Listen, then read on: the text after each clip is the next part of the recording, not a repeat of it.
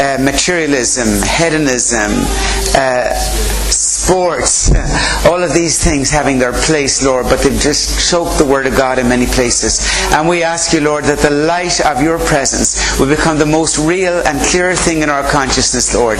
And you will send the labourers into the harvest fields, all the villages, all the housing estates, all the townlands, uh, every county, every area, every school, every college, every factory, every university, every place filled with the witness of the resurrection of Jesus, Lord, that this land will be awash in the glory of your presence.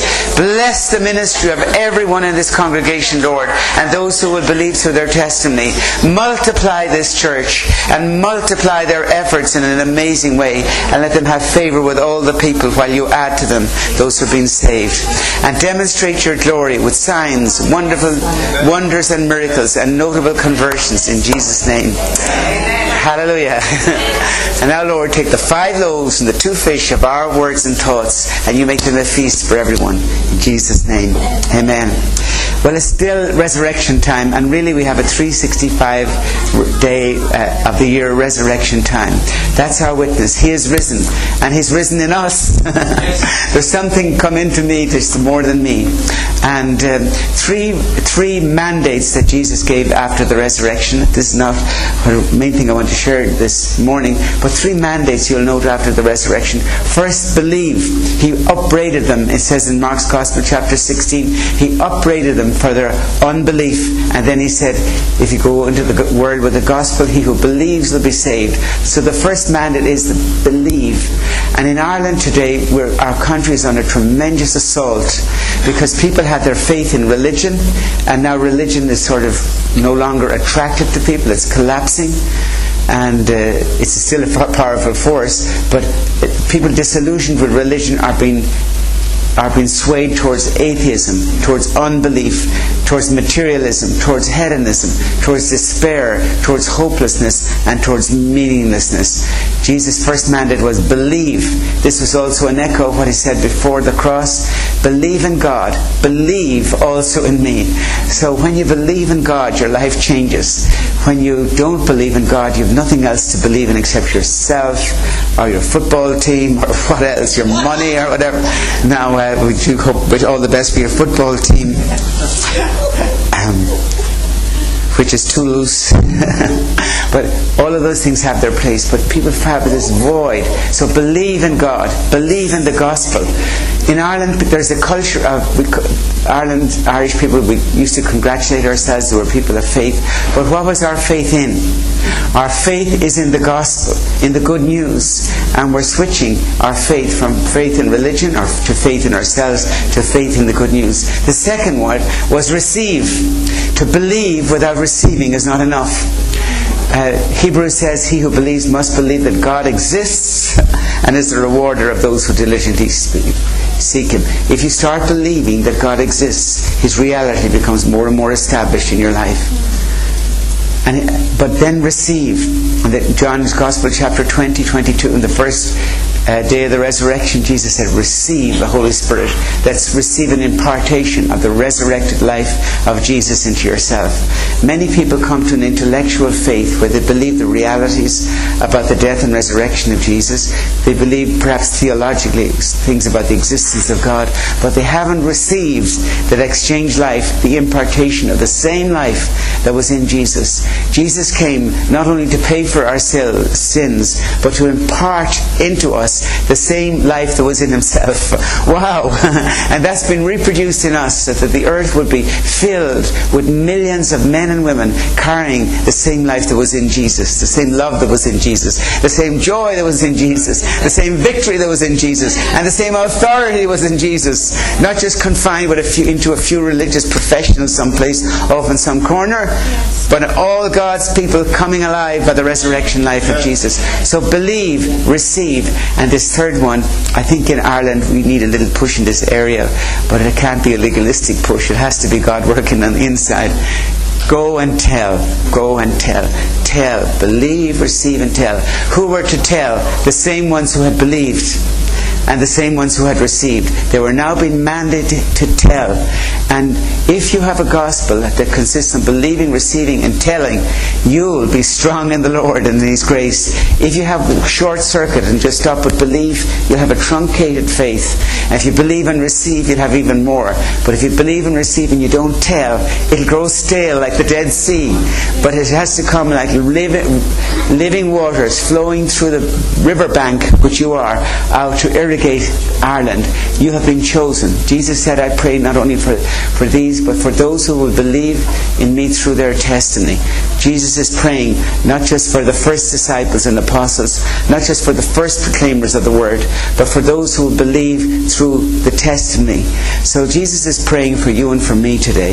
He's praying that we who have believed through the testimony of the, of the apostles and disciples and then through the testimony of other preachers that came to us, that He's now praying that for you and for those who will believe through your testimony, because He's going to be using you.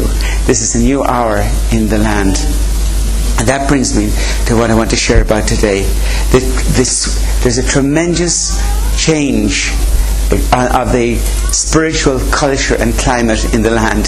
They talk about climate change. I tell you, in the spiritual world, there's an even more radical climate change. And it's changing the way we express faith. And the, the way that the next generation of believers rising in Ireland, the way they, we express our faith, will be totally different from the way that faith would have been expressed, say, in the middle part of the 20th century, or in the days when John McCormack sang at the Eucharistic Congress. And uh, there was a spirit of faith in the land. But the way we express our faith in the coming generation will be much closer to the spirit and the power of the book of Acts. There's a change coming. The winds of change are, are blowing. We're not asking people to abandon their faith, but the Holy Spirit is asking us to put our faith on a more perfect foundation. And in the days of Jesus, he and his followers, uh, they were constantly getting into trouble. You know, Jesus was not a master diplomat. he didn't always tell people what they wanted to hear. And he was very merciful, very compassionate. He was Mr. Patience. But when people were twisting the nature of his heavenly Father, distorting it with the religious tradition, Jesus was far from diplomatic.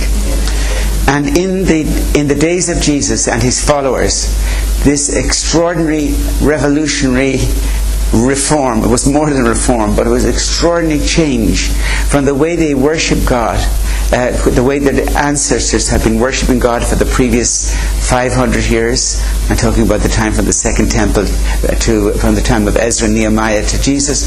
There was a in came a kind of a clergy class, which later developed to be called the Pharisees and the Sadducees, and. Um, the people who controlled the temple worship and everything else. And they just followed a ritual. They showed up with their ritual, their robes, their titles, their incense, their candles, and all these things. And they had their year was controlled and focused upon the the, the festivals of the year, the cycles of the year. And by the way, the Jewish feasts have tremendous insight into the reality of Jesus and his work. But this whole thing just depended on kind of a, an annual cycle that goes on year after year after year after year. And Jesus said the problem with this is this gets to the outside of the cup, but it doesn't really clean the inside of the cup. And so we had in Ireland an extremely religious society with a very uh, pristine looking outside of the cup, but inside and we couldn't help it. We had the same stuff inside us as everybody else. And the prophet saw that the one day God would solve this problem. He would take out the heart of stone and put in a heart of flesh. He would provide permanent atonement. And so when Jesus came, he, the veil of the temple was rent, split, torn from top to ba- bottom, and the barrier of guilt and uh, created by our sin that kept us out from the glory of the presence of God was now totally removed. And we were invited back to the glory of God's presence, which Adam lost when he went away from that presence. Now, to the proclamation of the effect of the work of Jesus on the cross, all men everywhere, regardless of what was in their past, are fully reconciled to God through faith in this amazing work of Jesus on the cross. And so the way we express our faith then is now as reconciled sons and daughters of God, no longer as people estranged, no longer as people looking for atonement, no longer as people looking for acceptance, but now as the redeemed of the Lord, we stand and we praise God and express our faith in a new way. And when Jesus and the apostles spoke, they were at pains to show that their faith and their word and their expression was totally in line with the scriptures, but not totally in line with the traditions which had developed in Judaism. And so Paul explains we're bringing people back to the kind of faith that Abraham had. Abraham lived as a reconciled human being on the basis of uh, uh, believing God was reckoned to him as righteousness. His faith in God was reckoned to him as righteousness. He believed, he, and it was reckoned to him as righteousness. He lived in that way, and he's a forefather of the people of faith. And he was not a particularly religious man, but he was an obedient man, a man with a walk of faith. And this brings us to this passage here from 2 Peter chapter 1. Abraham lived from the promises of God, a relationship with God built on God's promises and his belief in God's faithfulness. Our faith is built not on our faith. Our faith is built on God's promises. And so we're tr- not just, I believe there's something out there and I hope it all works out. Many people are at that level in Ireland. But our faith is in a promise making, promise keeping God. That's fabulous. Now, in the, the scriptures, many, many places throughout the scriptures, promises are given. And this is what makes the scriptures so unique. Because the scriptures reveal promises that God gives hundreds of years before those promises are fulfilled, and those, then those promises are fulfilled, and then you know that God is faithfully fulfilling His promises and is to be trusted. No other scriptures in any other religion have anything that, that in any way remotely compare with our scriptures, with the Word of God. Not the Quran, not the Hindu scriptures, nothing can compare with these writings because God shows His reality in history and is concerned for us by giving promises and then fulfilling them. For example, 200 years before, more than 200 years before Cyrus, the prince of Persia, the king of Persia, before he was involved in, before he was born, God, through the prophet Isaiah, revealed that this man named Cyrus would arise as the king of Persia and he would help the Jewish people on their way home. The thing happened. when God speaks it, He fulfills it. because He's a promise maker and a promise keeper. God spoke that the Jewish people would go into exile, into Babylon. And Jeremiah said the duration of their exile would be 70 years. After 70 years, right on time, they came out. God spoke to Abram that his descendants would be 400 years in uh, wandering without ownership of their land. And exactly when the 400 years were up, they came out. 430 years from when Abram got the promise, 400 years from the birth, from the uh, weaning of Isaac. God makes these promises. He fulfills them.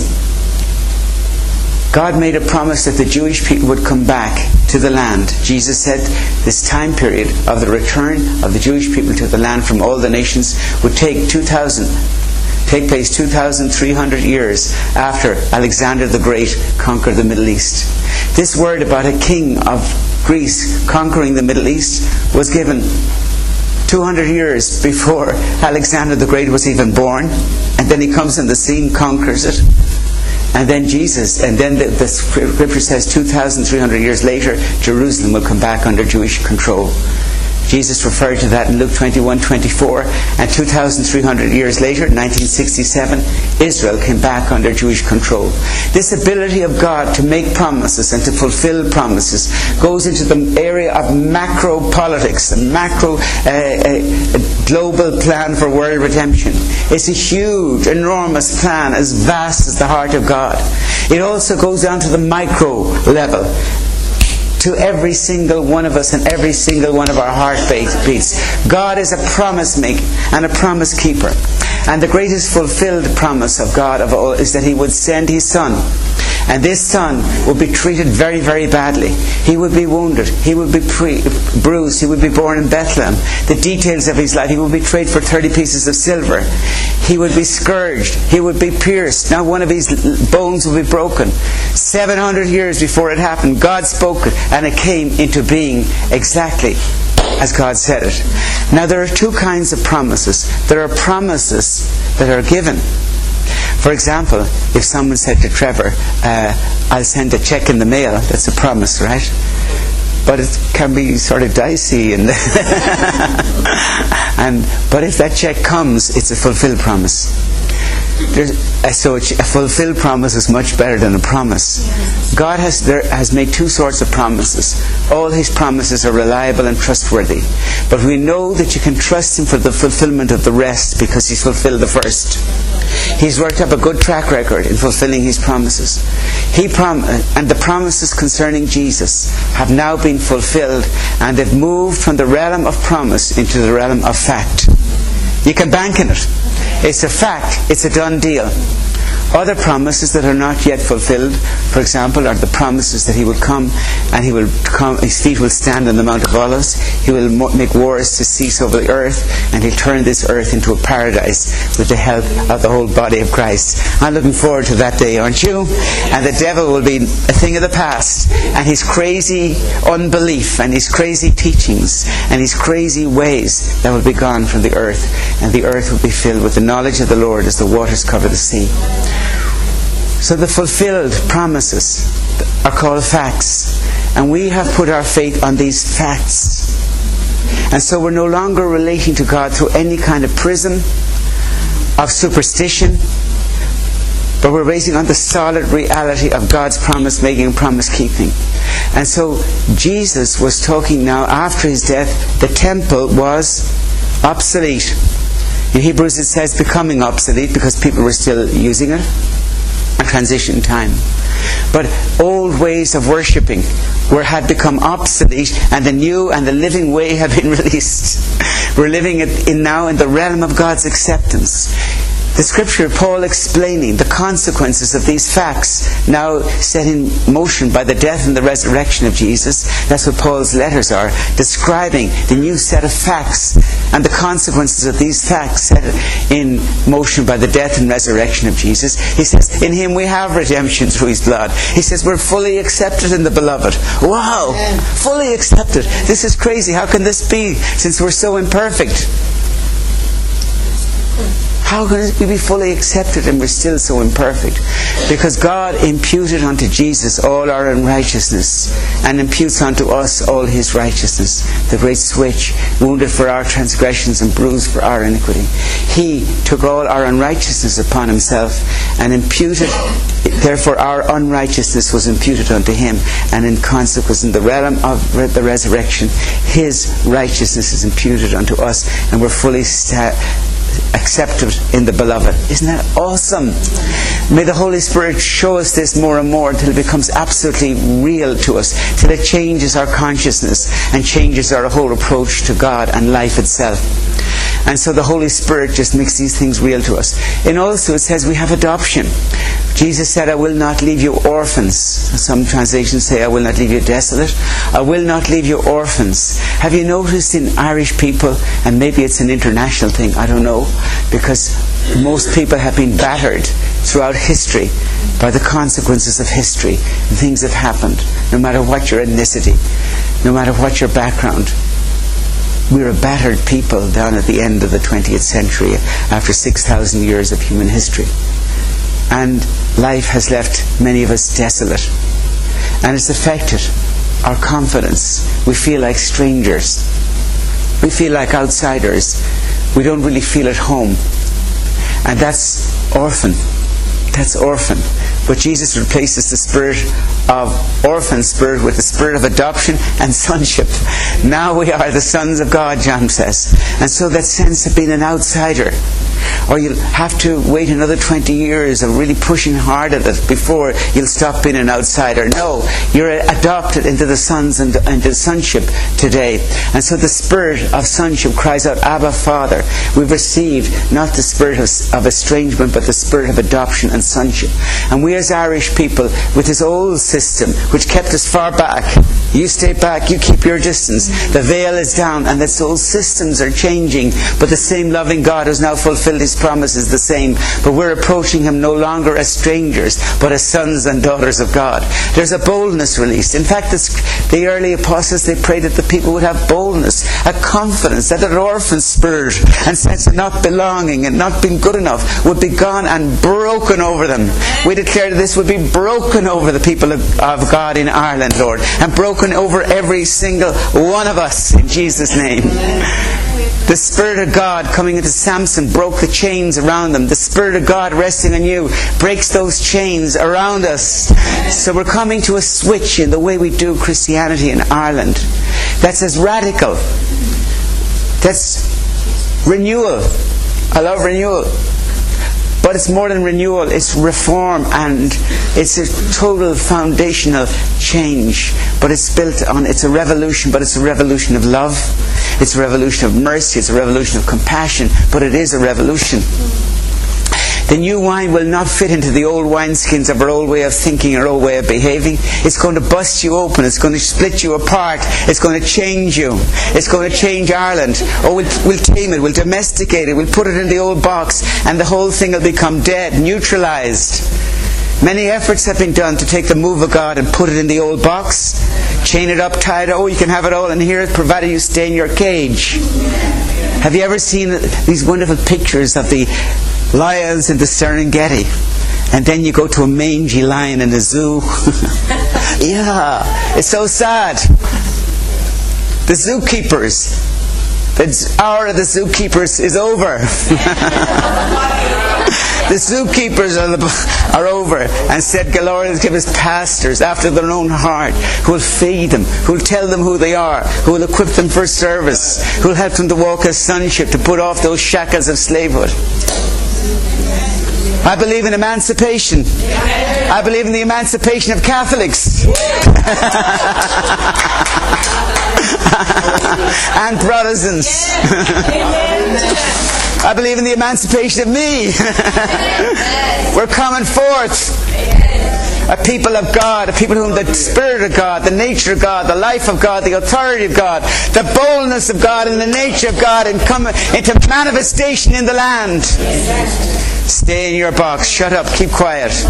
Wait till you die. No, no, no. No, days, days are over. Yes, we've already died in Him, and now we're resurrected. We can't die twice. we can only get a new body. So we're coming in this walk that was built on performance, ritual, observance. That's what they had in the days of the Pharisees. And Jesus was switching them from a walk based on ritual, observance, and those things to a walk based on faith. Faith in the promises. As Paul says, Let's, I'm bringing you back to the faith of Abraham. Peter writes in 2 Peter chapter 1, uh, 2 Peter chapter 1, verse 3, His divine power has given us everything we need. You could stop right there. He's given us everything we need. Wow. Oh, I'm so bad, I need another touch. Oh, I'm so hopeless. I need to get a PhD. Everything you need has given. For life and godliness through the knowledge of Him who called you by His glory and goodness. Through these, He has given to us very great, precious, that's valuable promises so that through them you may participate in the divine nature. How much more could He give us? And escape from the corruption that's in the world because of lust. That's an incredible thing. So through the promises. So we're having people now no longer ignorant of the promises, but putting their faith in the promises. And not just in the promises, but in the fulfilled promises. It's a fulfilled promise that Jesus has done enough. Therefore, I'm completely accepted in the beloved. Another, another necessity for the death of Jesus, you know, when he's speaking to the guys on the way to Emmaus, he said to them, Wasn't necessary that the Messiah should suffer and so enter his glory?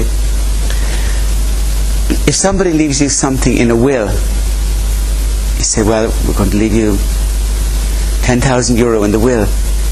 You say, Well, you're usually, usually not too happy about it because there's something has to take place for you to inherit that will. They've got to die, and if you love that person, you'd prefer to have them than the 10,000. But for a will to come in operation, the person has to die. Jesus left a will, his last will and testament. And guess who the heir is? We are. And you could say, Me is. I am. You're the heir. And Best of all, he's alive too. He gets to die, come back, leaves us as the heir, and still is heir of all things himself. How about that for outfoxing the, the, the lawyers? so he's the heir, still alive, enjoying it himself, and now you're the heir of all things. Isn't that fantastic? Could we ever, eh, could we invent it?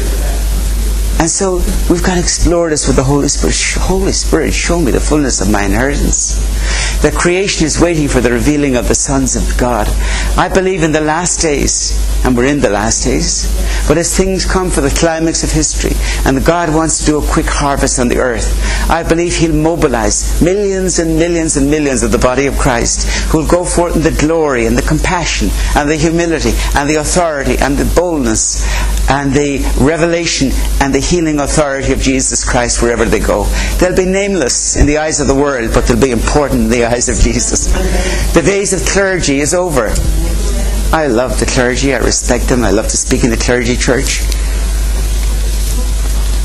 I saw an interesting thing there where uh, the Pope, did you see this? The Pope gave a, a, a, message to Kenneth Copeland. Did you see that? And Kenneth Copeland gave a response. And I thought it was so nice, his response. The old prayed in tongues for the Pope. And he says, I want to thank you, sir, for the wonderful message you've given us and the encouragement you brought us. And we're so blessed and thrilled to be your partners, sir, in this wonderful gospel that we all want to, want to proclaim. And I pray for you, sir, today. We all pray for you that you may fulfill the destiny that God has for you. That's beautiful. now we are the sons of God. A friend of ours, there's a friend, in, there's a, a radio show in, in uh, Florida where we are, and it's about health, alternative health, you know. And the guy is very good in alternative health and stuff. And um, he says now, he says, the doctors won't get off their pedestals till the patients get off their knees.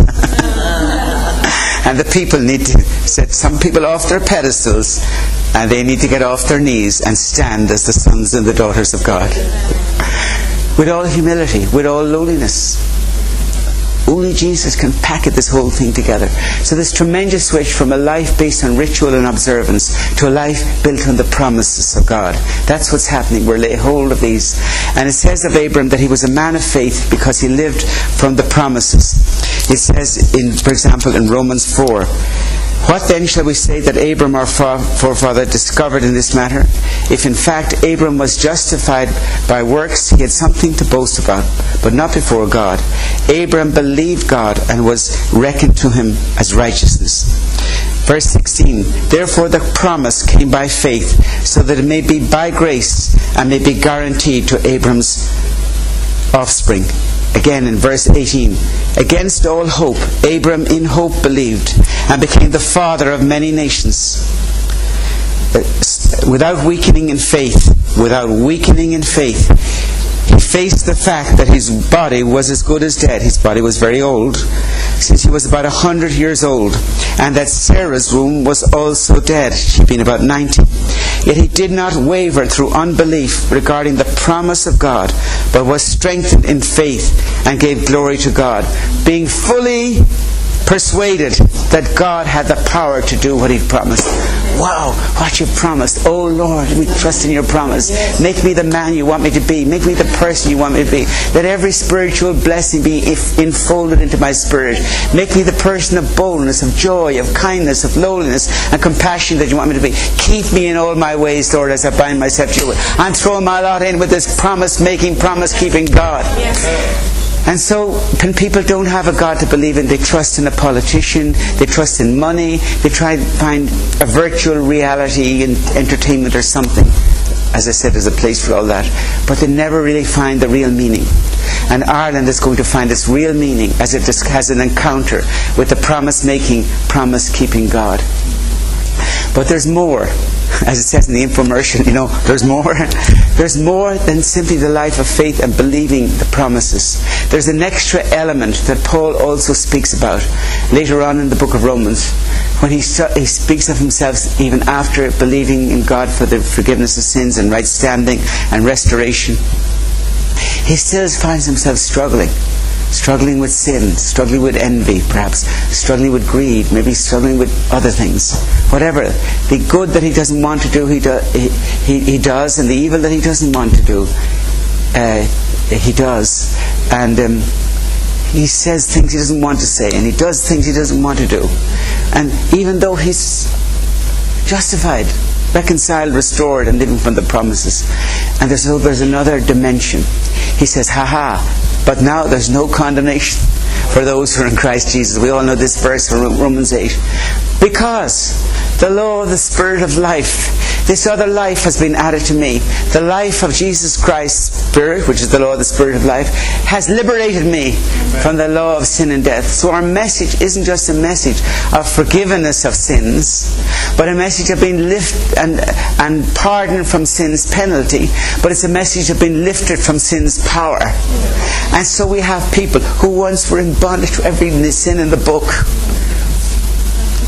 and now they've been justified restored, filled with a new life, and they're being liberated from sin's power. They don't want to do that stuff anymore. It's lost its attraction. It's lost its control over them. Because something has been added. The resurrected life of Jesus. Because Jesus didn't just die for us. And his resurrection isn't only the evidence that his, his, his priestly work was successful. He also imparts into us his own life so that the resurrected sinless nature of Jesus is now implanted into you. And as long as you draw from it, you, you will not be sinning. As long as those engines are running and are, are those turbines are running in those jet planes, they're not going to drop when they're turned off, they will drop. But as long as they're running, as long as the resurrection life is dominant in you, you will not sin. Isn't that fabulous? The law the Spirit of life has set us free. God now cleansing the inner heart and implanting taking out the heart of stone and putting a new spirit within. What the prophets saw, what the Jewish people never received, wasn't available until Jesus had risen. Now, in these days, with the veil of the temple down, there's the impartation of the hopes and the longings of the prophets that this people would not just be a people with temporary forgiveness, but with permanent atonement and with the life of God reproduced in them. That life of God that was potentially available to Adam if he ate the tree of life now has been made available to us as we've come to Jesus Jesus, the tree of life, and the life giver. Yes. He's put that life in us. And so that's the second element, the resurrection. So we, we live a life, we're coming to a faith based on ritual and these kind of things and observance, to a faith now based on the promises. And the next element is a faith based on His presence a life built out of His presence. We're living out from His presence. We say, Lord, stay with us 24 7. Keep those engines running 24 7. Don't turn them off, otherwise, I have a big crash. So I need you with me, Lord, 24 7. I can't take off, I can't fly, I can't do anything without you. I don't want to. So, Lord, stay with me 24 7 so that your wisdom, your righteousness, your sanctification, your, your uh, uh, redemption is flowing through me, manifesting through me. We are the riverbanks, He is the river. Don't get hung up if there's a little bit of moss on the riverbank. That's not the issue. The issue is it's the river flowing through you. The river of His life and love and joy and presence and vitality flowing through you.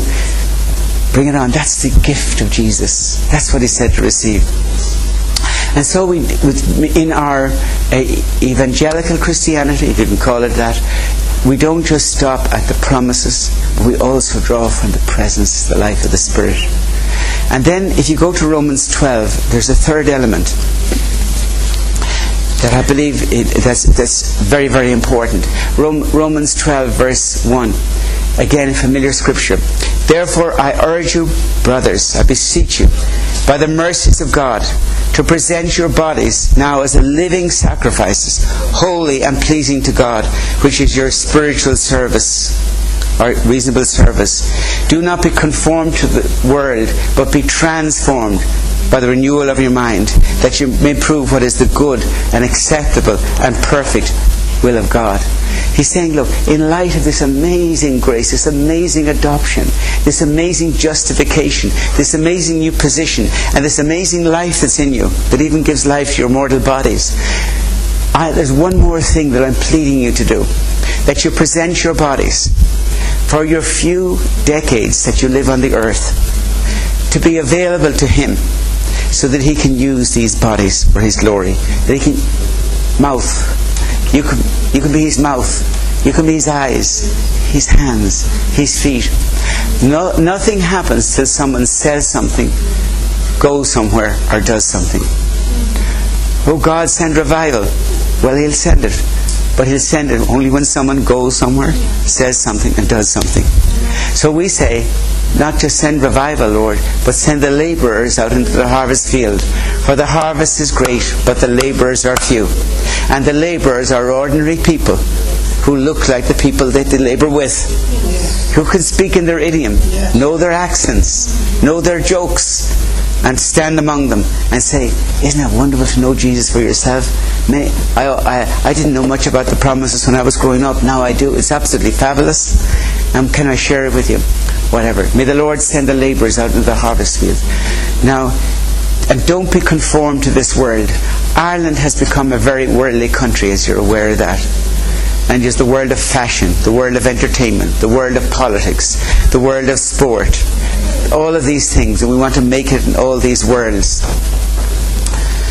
And the things of earth go strangely dim in the light of His glory and grace. And we say, Lord, my body, though I have to live in the world, I have to have a job and have to do, and you do your job, do it well. But Lord, I'm living for the advance of your kingdom. We've only a few years on the earth. None of us knows how long. Let's say, Lord, a few decades we have on the earth. Here I am. Could you use me in some way? And so we have people who are not just enjoying the promises, the inheritance, the sonship, the life, but they're saying, Lord, here I am, available to you.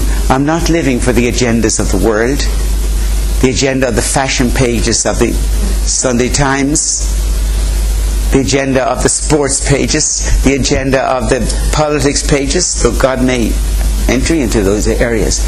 I'm living for your agenda, Lord. You've captivated my heart. I'm married to another. I'm going with him. I'm going with your agenda. To me to live as Christ, I present my body now as a living sacrifice. Um, we had a friend years ago he was a tough guy, and um, he was a wheeler dealer. He was a kind of a bit of a tug of a guy, really, but he came to the Lord, and he was. So, people all thought he was the mafia, and he let them think he was the mafia, so they all paid their bills, you know. and so he got hepatitis, and um, he he bad, very bad hepatitis. He did not long to live. He was in the hospital with one of these awful hospital gowns, you know. So I said, he used to be a used car dealer. So I said to Sid, I said, Sid, you know, you're finished with your body, but give the Lord a loan of it. Tell him he can have a loaner of your body. If he can make any use of it, make a deal with him. Say, Lord, I'm finished with my body. I can't keep it alive. But if you want to use the body, it's available to you. So we prayed like that. We made the deal, closed the deal. 15 minutes he pulls out his wires, walks out the front of the hospital, through, through the hallway with the gown. The nurse is running after him. The wife pulls the car up at the porch and he drives away. He lived another 25 years.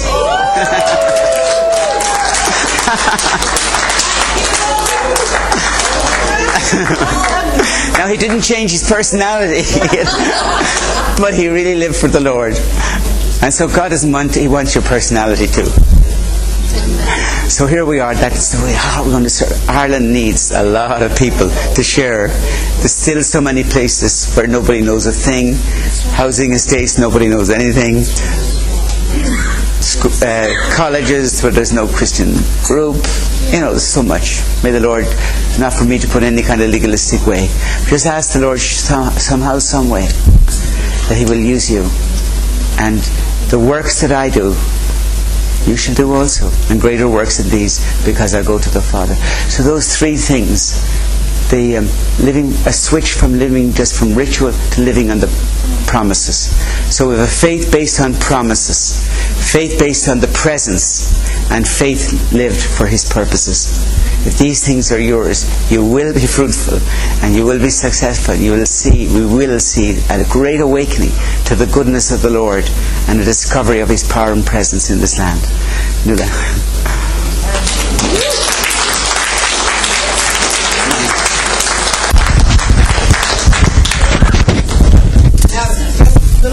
Quickly. You we the Lord gave us this. And then there's one uh, word in this, uh, uh, the second Peter, that the Lord quickened to me, and I think it's an obstacle sometimes to us truly believing. You know, He says to him, "Grace, grace and peace multiplied." In verse three, as His divine power has given to us, by which we have been given. And I realise that there's something in us Irish people and as, me that is hard to receive something that's totally given. We want to earn it, and part of that is pride. It's a, a, a, a tremendous pride, and in, we're all so familiar with Ephesians two verse eight, where it says, "By grace through faith, not of works." You know, it's, it's a gift. Now, it's a gift that He gives us. And so the Lord has been challenging me Lord, help me receive everything that has been given to us. And, you know, the Word of God, the Word of God is a present word. God said, I am. He's an I am God. And this Word of God it says here is writ- written by the second epistle of Peter. It's written many 2,000 years ago. And when Peter says to us, it is talking about me. and he's talking about you. And so don't read anything in God's Word like a history book like something in the past or something in the future. It's a now word, it's a living word. So He has given stuff, wonderful stuff, and has more to give us. But sometimes we have to receive by grace. Through faith, and actually, even the faith is the faith of God. It gives us even faith. You know, He increases our faith.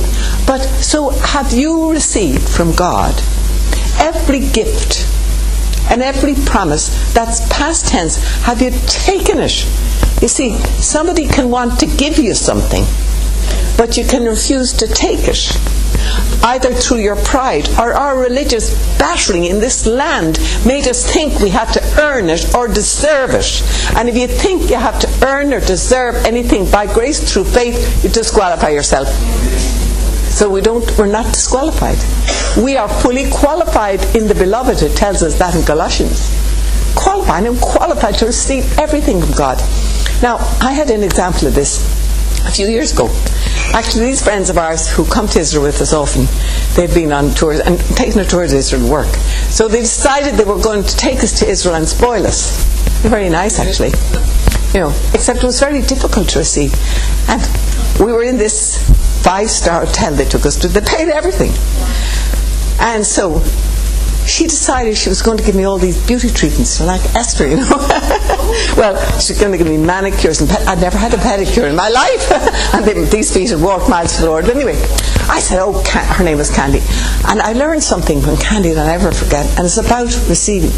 She said, you know, I, I signed up for this. And I, I said, Candy, I don't want that. And I knew what it cost. I said, I don't want that. You don't want money. And I went on and on about it. And she said, Nuala, stop it. Stand and look at me and say after me. Candy. Thank you, Candy. That would be very nice.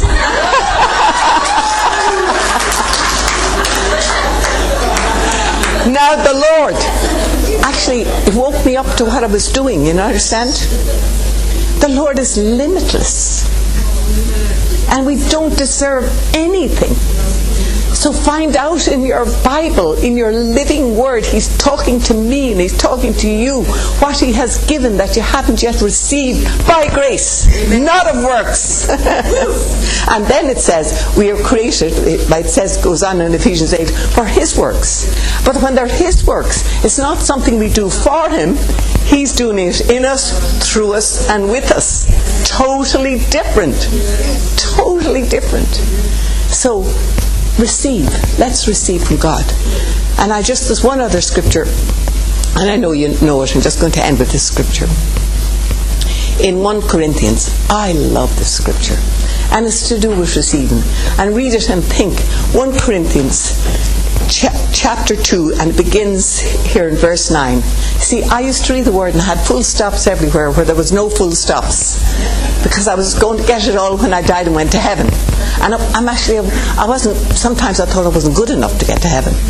None of us are. But we're in. okay. Eye has not seen. Ear has not heard. Now we're talking about what God wants to give us. I'll show you this. It's not past but future. Nor have entered into the heart of man the things which God has prepared for those who love Him. And you love Him. You're here today. No full stop. But God has revealed them to us. Who's the us? Through His Spirit. For the Spirit searches all things, the deep things of God. What man knows the things of a man except the Spirit of the man which is in him? Even so, no one knows the things of God except the Spirit of God in us, in you. Now, this is what this is all about receiving.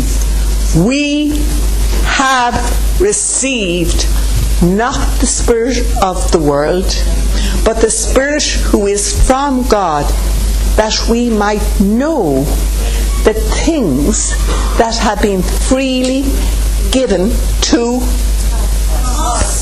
me. By God. Isn't that amazing? Oh Lord, we disqualify ourselves. Forgive us for disqualifying ourselves because we weren't perfect or because of A, B, C, D or whatever it was in our past. It's all over. You're fully qualified in the beloved to receive everything. Lord, I'm talking to myself as well as everybody here, beseeching the people of Ireland that they will receive freely all that you have won for them, all that you have in your heart, the things that the eye hasn't seen, that the mind of man can conceive. Lord, just do mighty miracles. That, that we know it's nothing to do with us. It's, it's your workmanship and your work in us and through us. As Lord, we're free, we're uh, available to freely receive everything. Your great promises, Lord to know your promises, to believe in your promises, to, to let the presence, the presence of the Lord in His promises come out of us, and then to present our bodies. And Lord, that we'll receive from you everything we need to let the Jesus be seen in this land as never before. Amen. As never before. Miracles through us. through us. Stand up. Stand up, those who are making Sid's deal with the Lord. Here, Lord, here are our bodies. We thank you, Lord, that we've made us totally, fully accepted through Jesus. It's amazing, Lord, and that your life is with us 24-7. We want to lean on our life, on your life, Lord. No longer leaning on our own bankrupt Adam life, but leaning on your life for spirit, for mind, for a body, for our bodies, for every word, every action, and every reaction. Stay with us, Lord, that we may live not just free from sin's uh, penalty, but free from sin's power by drawing on the greater resurrection life of Jesus. Now, Lord, all of us are presenting ourselves. We've probably done it before but we're presenting ourselves more clearly to, to live for your agenda for our lives and not for the world's agenda for our lives, not for a, a, political agenda, a materialistic agenda, but for the beautiful agenda of the kingdom of God. And that you would use every one of us as your fully anointed, fully clothed, and fully equipped disciples and open amazing doors of opportunity for every single one here in Jesus' name. Amen. Amen.